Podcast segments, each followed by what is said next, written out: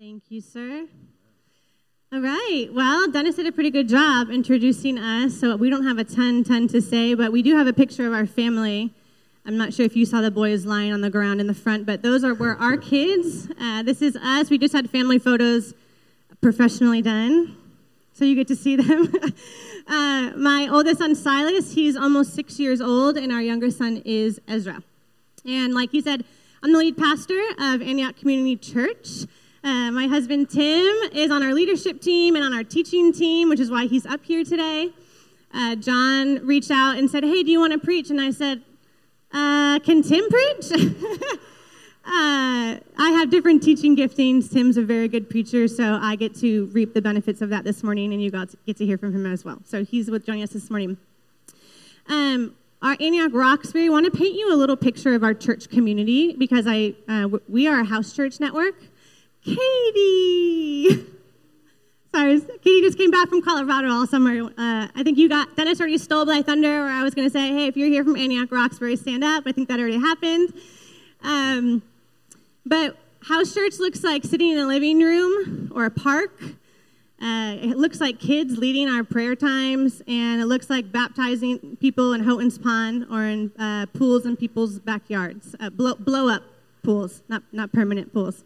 Uh, to give a little picture of what we, what we do, um, we're a multiplying house church network, and over the past, I think, three years now, we've kind of multiplied and come back together a few times. We're seeing this might be just part of the life span of house churches, and so right now we're meeting as one group on Sunday mornings. Um, in some backyards or the park or whatever it looks like, um, which is why my kids are lying on the floor. They're not very used to this.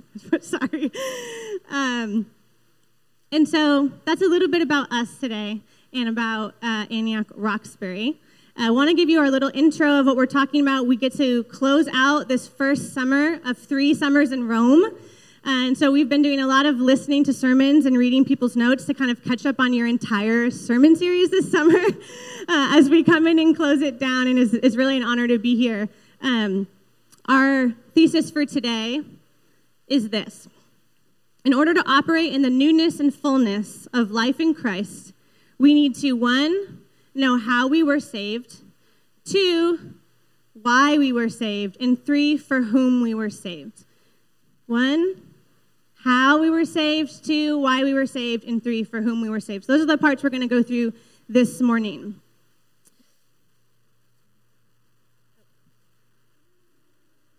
Um, thank you, Alyssa. That was great. Uh, so, again, Romans is really near and dear to our hearts. Uh, I can still remember just over six years ago sitting in church over in Waltham for an encounter night.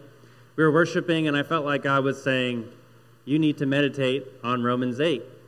And went through the training school that year, focused on Romans 8, was trying to memorize it, didn't quite get through all of Romans 8. But a lot of the core messages there were very foundational for us over in Roxbury. And I think you will see some of them today as we go through Romans 5, verses 1 through 11. So that was really key. Again, we've been listening to a lot of the, the sermons this summer, been also experiencing sort of a similar leading from the Holy Spirit, similar emphasis on prayer and worship in this next season. As you were hearing from Dennis earlier, we are a part of the spiritual inheritance of, of Brighton, very much tied to Brighton. Alyssa's going to share a little bit more about that later. And before I even heard John's sermon on salvation or, on the word Savior, before he started to wax eloquently in French about this lifeguard, uh, the two words for lifeguard in French, uh, I already had this picture from Holy Spirit about being saved from water, almost like in this sort of drowning circumstance. So that's that's where this picture comes from in the background of some of these slides. If you're wondering, like, what's going on there, um, that's that was the main inspiration, along with a little help from a tool called Midjourney. I won't get into that now. But speaking of help, uh, we're not going to invite people. Uh, we had some kids well, who were going to come up to welcome read. Welcome to House Church. We were going to invite some kids up to read the passage, up. but Alyssa's going to read the passage. we were going to have some kids read this morning, but we like to kind of roll with the punches in house church. We're not very uh, produced. Sorry about that. I'm going to read our verse, our passage today. This is Romans 5, verses 1 through 11. Therefore, since we have been justified through faith, we have peace with God through our Lord Jesus Christ, through whom we have gained access by faith into his grace, in which we now stand. And we boast in the hope of the glory of God. Not only so, but we also glory in our sufferings, because we know that suffering produces perseverance. Perseverance, character. And character, hope.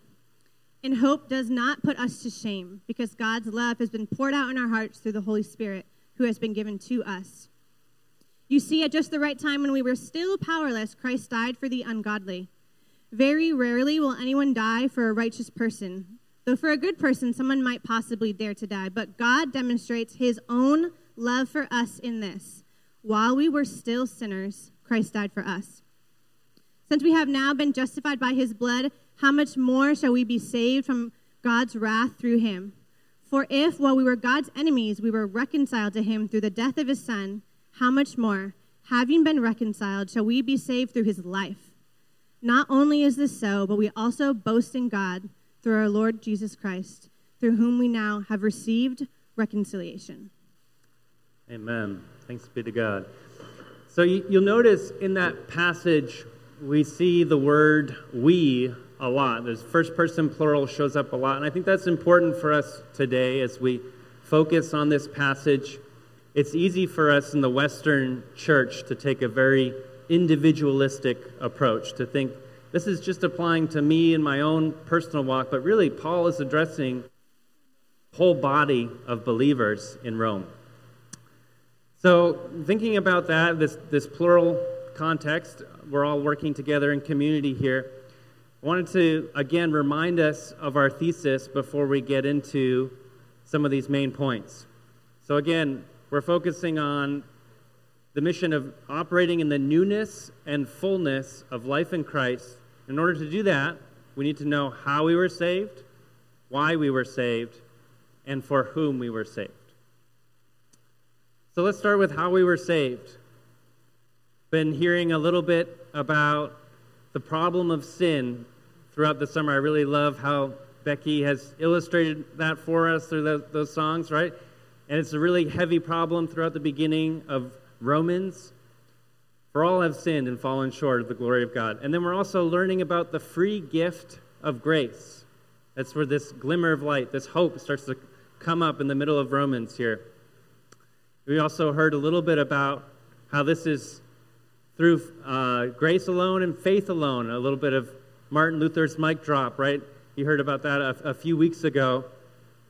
And in the, the last chapter, hearing specifically about the trusting relationship of faith that Abraham had walking with God, where he was willing to obey God even if it cost him the life of his son, essentially. So we need to look at some of these, these key words that show up in this particular passage. There's a lot of complicated uh, sort of Christianese or jargon that shows up. I know you've been unpacking some of these, like grace and faith. In addition to those terms, we have a few more that show up in this passage.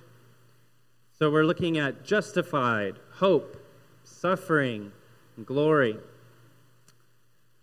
In order to unpack just a few of those terms, typically when we start talking about justified or we talk about the different phases of salvation, there's some confusion about, well, what's this justification thing? And then what's sanctification or glorification?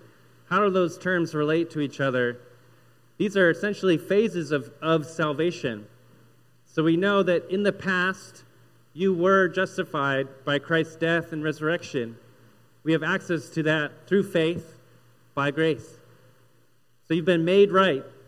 Another child's definition of justified is just as if I'd never done anything wrong. That's one way that you can think about justification. The price has been paid by Jesus. We have access to this through faith. Sanctified. This is what we're going through after justification. We are currently in this process of being made holy, being made like Jesus. This is a lifelong process of being more like Jesus, becoming more like Jesus. That's sort of the present. The future, we look forward to the glory that will be revealed to us when we are in heaven with Christ, when we are made new. Christ says, Behold, I am making all things new. He's promised us to make a new heaven and a new earth. So, this is the hope that we have. We look forward to the glorification of seeing Christ face to face without a veil. So, I want to unpack some of those terms as we think about this salvation journey that we're on right now. I was thinking about some of these terms and was talking to God about this in my quiet time, and I said, God, what do you want to talk about? These are great words, right? These are really interesting. We could nerd out on these all day. Uh, but God said, I want to talk about love, Tim. And I was like, come on, love? This isn't 1 Corinthians 13. This is Romans 5. And he said, love. I said, okay, well, where does love show up in this passage? If you look at verses 7 through 8, it says, For one will scarcely die for a righteous person, though perhaps for a good person one would dare even to die. But God shows his love for us in that while we were still sinners, Christ died for us. I know some of you have probably heard this verse like a thousand times, or maybe it's brand new. Either way, it should rock us. I, I feel like, especially in, in our context in Roxbury, sometimes I get into conflict with people and I think, I don't want to love you right now, much less die for you. And yet, God did that for us. To further illustrate this love, I'm going to hand it off to Alyssa, who's going to take you through her testimony and how she experienced that love. Am I on? You can hear me? Can you hear me now? Can you hear me? A little bit. Okay. Sorry, microphones. When I came to college, I'm from Western Mass. When I came to college in Boston, um, I I'm from this area, and I was all set. Anybody hear that? Whenever they want to talk to somebody about Jesus or pray for them, like I'm all set. Uh, it was definitely all set, especially in this area of love. I have a great family. My parents are awesome. Uh, and I had a boyfriend from high school that I had been dating for like five years when I came to college. So, guess what? I, I was good. I was all set uh, until I wasn't, until he dumped me. and uh, that was exactly what God needed for me to know that I actually needed the unconditional love of Jesus through that justification. I had to understand that story. And when I was in college, I got invited to church from some friends who were in my life group, and it was kickoff Sunday. I know you had this coming up, so get pumped for new students coming in. It was my first Sunday at uh, formerly known as CFCF. That was what this church used to be called, in case you didn't know that. And uh, I can't remember what the message was, but the associate pastor at the end shared the gospel. They shared this story of justification, like that Jesus' blood had covered all of my sins, and I was able to walk in newness and fullness of life. And I said, Yes, please, because I'm a mess and I need unconditional love. And that was just the beginning of my sanctification process, like Tim was talking about. Um, the continual sanctification process, right? To look and act and sound more like Jesus. And that really happens in these suffering cycles that Paul talks about in Romans 5. So, verse 3 says, not only so, but we glorify in our sufferings because we know that suffering produces perseverance. Perseverance, character. And character, hope. And so, suffering for me has not been marked by necessarily any high trauma or a like catastrophic event in my life. Um, that might be where you have experienced suffering. Um, but actually, the amplified version of the Bible uh, uses the words hardship, distress, pressure. And that's definitely something that I've experienced and where I've seen God bring me through these cycles of sanctification um, and to look more like Him. You know, and so for me, um, my family, like my, when I was coming out of college, I'm not sure if any of you experienced this, but my mom had a really hard time not being involved in my decision making process and not liking the decisions that I was making that was really hard. I had never had that experience before. Um, after I had my first child, I had se- severe postpartum anxiety. That was a season of suffering. That was really hard. And also just losing family members to death, right? Those are some just some examples of what suffering might look like for you. Great. So, suffering, part of the purpose of suffering is to sanctify us, to make us more like Jesus. This is very countercultural, particularly for my job. Part of my job is looking for people's pain points and what they do every day and trying to get rid of them. Getting rid of pain points, or we say eliminating friction, getting the suffering out of life is what a lot of designers focus on. And yet, God uses suffering to make us more like Jesus, to sanctify us, to set us apart. Another way that we're perhaps familiar with this term, if, if you've gone through some sort of athletic training or weightlifting, you probably heard the terms no pain, no gain. Or as my mother used to say when we were complaining a lot, if it doesn't kill you, makes you stronger. Uh, not to say that those idioms aren't often abused uh, or used incorrectly, but we do see truth in the strengthening and the refinement that comes through adversity. Nobody enjoys the refiner's fire to burn away impurities, like no one enjoys discipline in the moment. But it brings uh, sanctification, it brings refinement. And so that's what I want to think about as we're reflecting on suffering this morning. But how do you persevere? How do you press on through suffering in the moment? That's where hope really comes in. We're having a discussion with one of our house church parishioners. That seems like such a formal way of saying it. Um, Enyo was joining us. She goes to law school with Katie. Uh, Enyo was joining us for dinner, and we were talking about hope. I said, Hope is like this long term vision that enables you to see beyond the pain of your current suffering. I had a previous manager at work uh, his name is Eric, and Eric said, Tim, I'm okay with a bumpy ride as long as I'm going someplace nice. And then he quit. To be fair, that was a few years later when he quit, but why did he quit? Why did he quit? He lost the vision. Work became hopeless. We, on the other hand, we have this hope that does not disappoint because we have tasted and seen. Who has tasted and seen the goodness of God? Anyone? Amen? Come on, can we get a hooty hoo?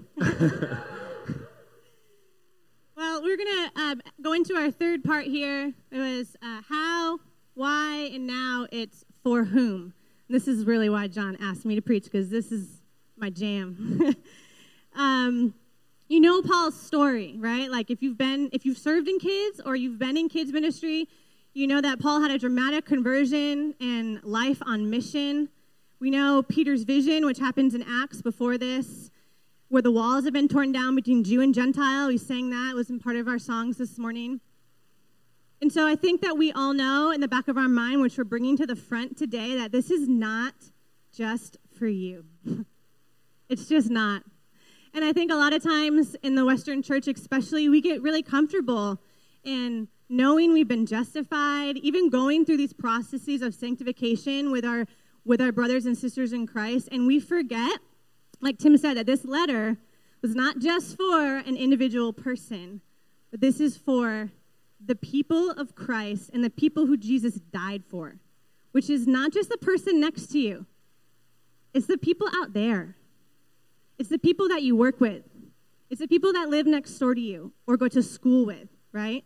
So at this in this passage, um, in 511, it says, So now we can rejoice in our wonderful new relationship with God because our Lord Jesus Christ has made us friends of God.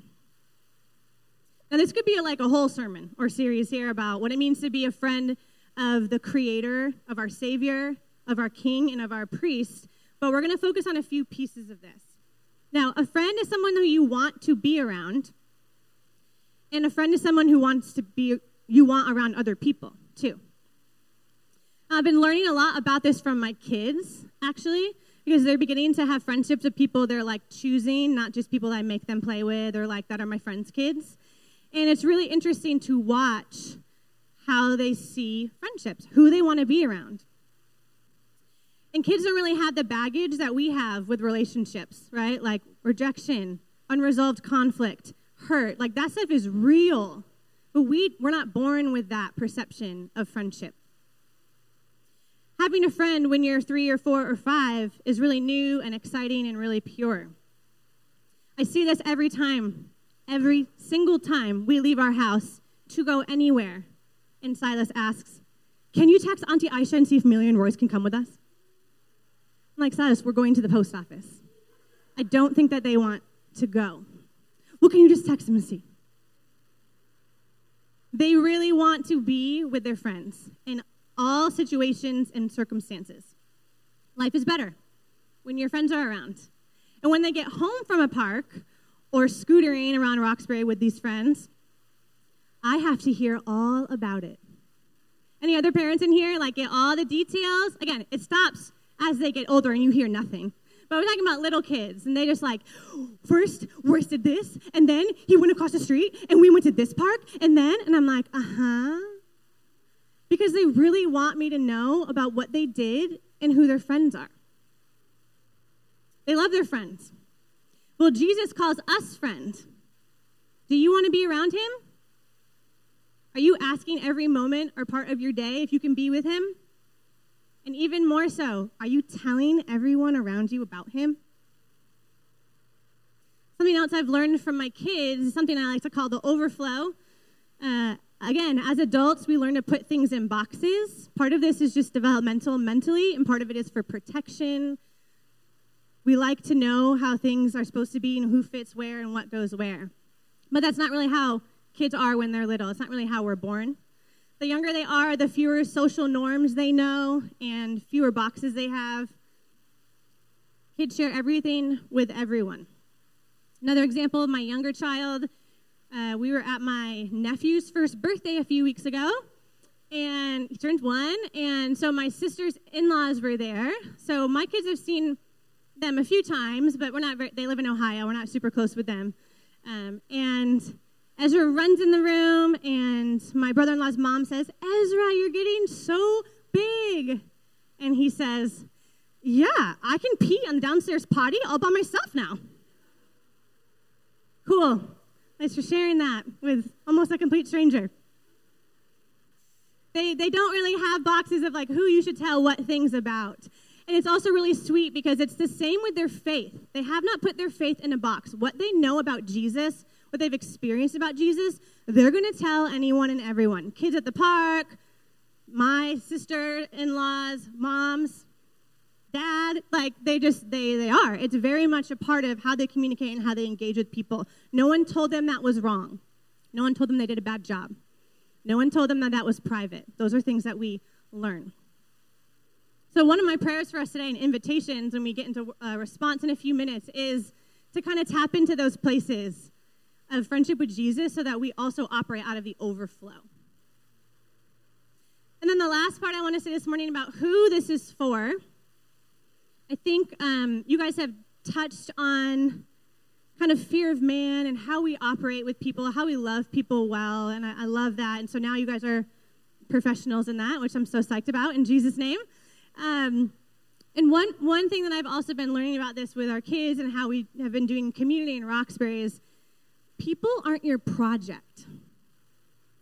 And now that might not be something you think like you're aware of you, how you think, but oftentimes when we talk about sharing Jesus with people, that's what we're thinking about. Who's my project? And how do I get an A on this? How do I do it right? Right? And they're not. They're people. They're friends of Jesus too, or at least they want he wants to be their friend. He desires a relationship with them. He wants them to know his unconditional love. And as, if we are not aware of that in our own lives, it's very hard to have an overflow of that to the people around us, right? In Roxbury, one of the tools that we've used for several years is called the Focus Five, right? Anybody gonna, gonna Focus Five? Uh, some of you might have heard this if you were at one of the Super Saturdays, uh, April. It was a training we had on kind of having spiritual conversations with people. And the Focus Five is just a way to intentionally be natural. There's this phrase, it's like you can't, nothing comes naturally until it's intentional, right? So again, like you're trying to check a box and like love your neighbor, uh, it's not going to work, right? If you're praying for them every single day, the Focus Five is asking Holy Spirit, who are five people you want me to pray for every day. Doesn't have to be complicated. Doesn't even have to be praying for them when they're there, right? It's just like, I'm going to commit to praying for these people every day. That level of intentionality opens your eyes to what God's already doing in their life and also how you can just share your life with them in a natural way because you're aware. You're aware in the spiritual realm, you're aware in the natural because you're working with them or you're seeing with them. And so it doesn't become a project, it becomes honesty and authentic. And the other part of this is not letting people be a project. Um, is yes, you've been justified, but remember you're still being sanctified. You're, you, you're not in the glory yet. And that's often the air that we give off when we're trying to love people. Sometimes that's the overflow is, I'm good. I'm all, I'm all set. I've been justified. I'm all set. But actually, when we show people like really our struggles and our vulnerability and walk with people in our own suffering, then they're really able to see who the friend of Jesus is because he's in the midst of it with you, right? And so that's just another piece as you're praying for your focus five people, God's highlighting things for them. You're also letting the Holy Spirit highlight things that you need to be sharing with them. Maybe you need to reach out and ask for them to do a favor for you. It takes a level of humility and vulnerability that is in the cross, you know? And so I'm going to have the band come up, actually. And we're going to, um, I'm just going to highlight a few ways that you might uh, want to respond to the Lord today.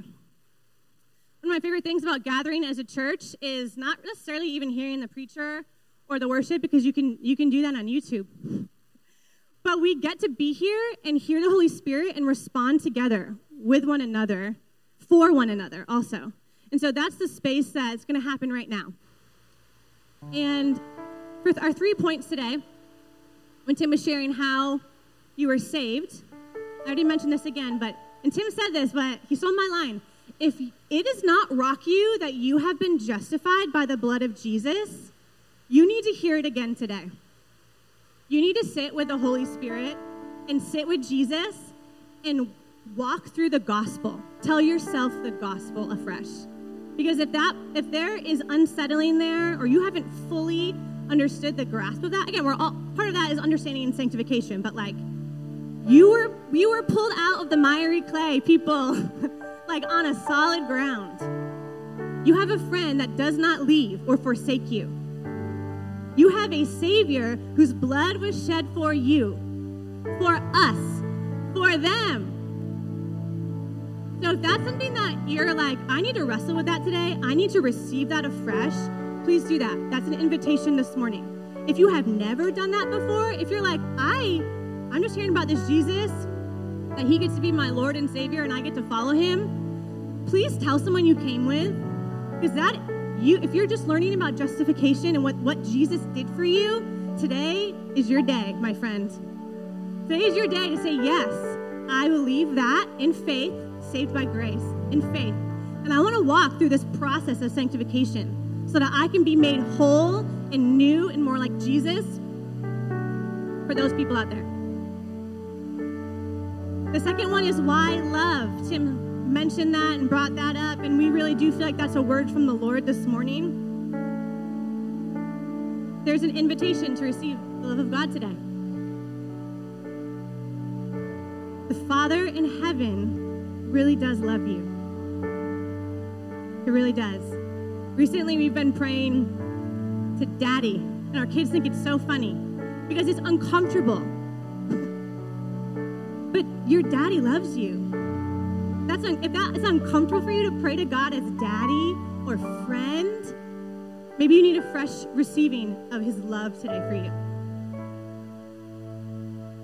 And finally, as I mentioned before, if, if you feel like the Holy Spirit has been putting people on your heart or on your mind, or you're seeing some people regularly, you feel like, actually, I think they need to know the love of Jesus. be praying for them this morning. Ask the Holy Spirit for your focus five. Who are those people that God's allowing you, inviting you into to share the overflow of this message, of this whole book of Romans? That yes, we are sinners, we've been justified. And now we get to walk in this journey of sanctification. So you stand while I pray. And um, I know there's some powerful prophetic prayer people in here. Please be released to pray and pray for people around you. Please ask for prayer if you need it. Take this is a this is a holy space. This is holy ground. And when you leave, it's not going to be here anymore. I mean, Holy Spirit's going with you, but this is what church does, right? We have some leaders in Roxbury too who are ready and willing to pray today. So pray with me and then be obedient to what the Holy Spirit is asking you. God, we love you. Jesus, we're so grateful for your yes. We're grateful that you said yes to the cross, to the shedding of your blood for us in this room and every other person that walks the face of the earth. We thank you that we get to be in community where we can walk through suffering together and persevere, build character, maturity, all with this lens of hope of you, Jesus. But the world does not have that. The world is suffering without that perspective. And so, Holy Spirit, would you put people on our minds and on our hearts today where you're inviting us into walking with them and sharing our own journey of suffering?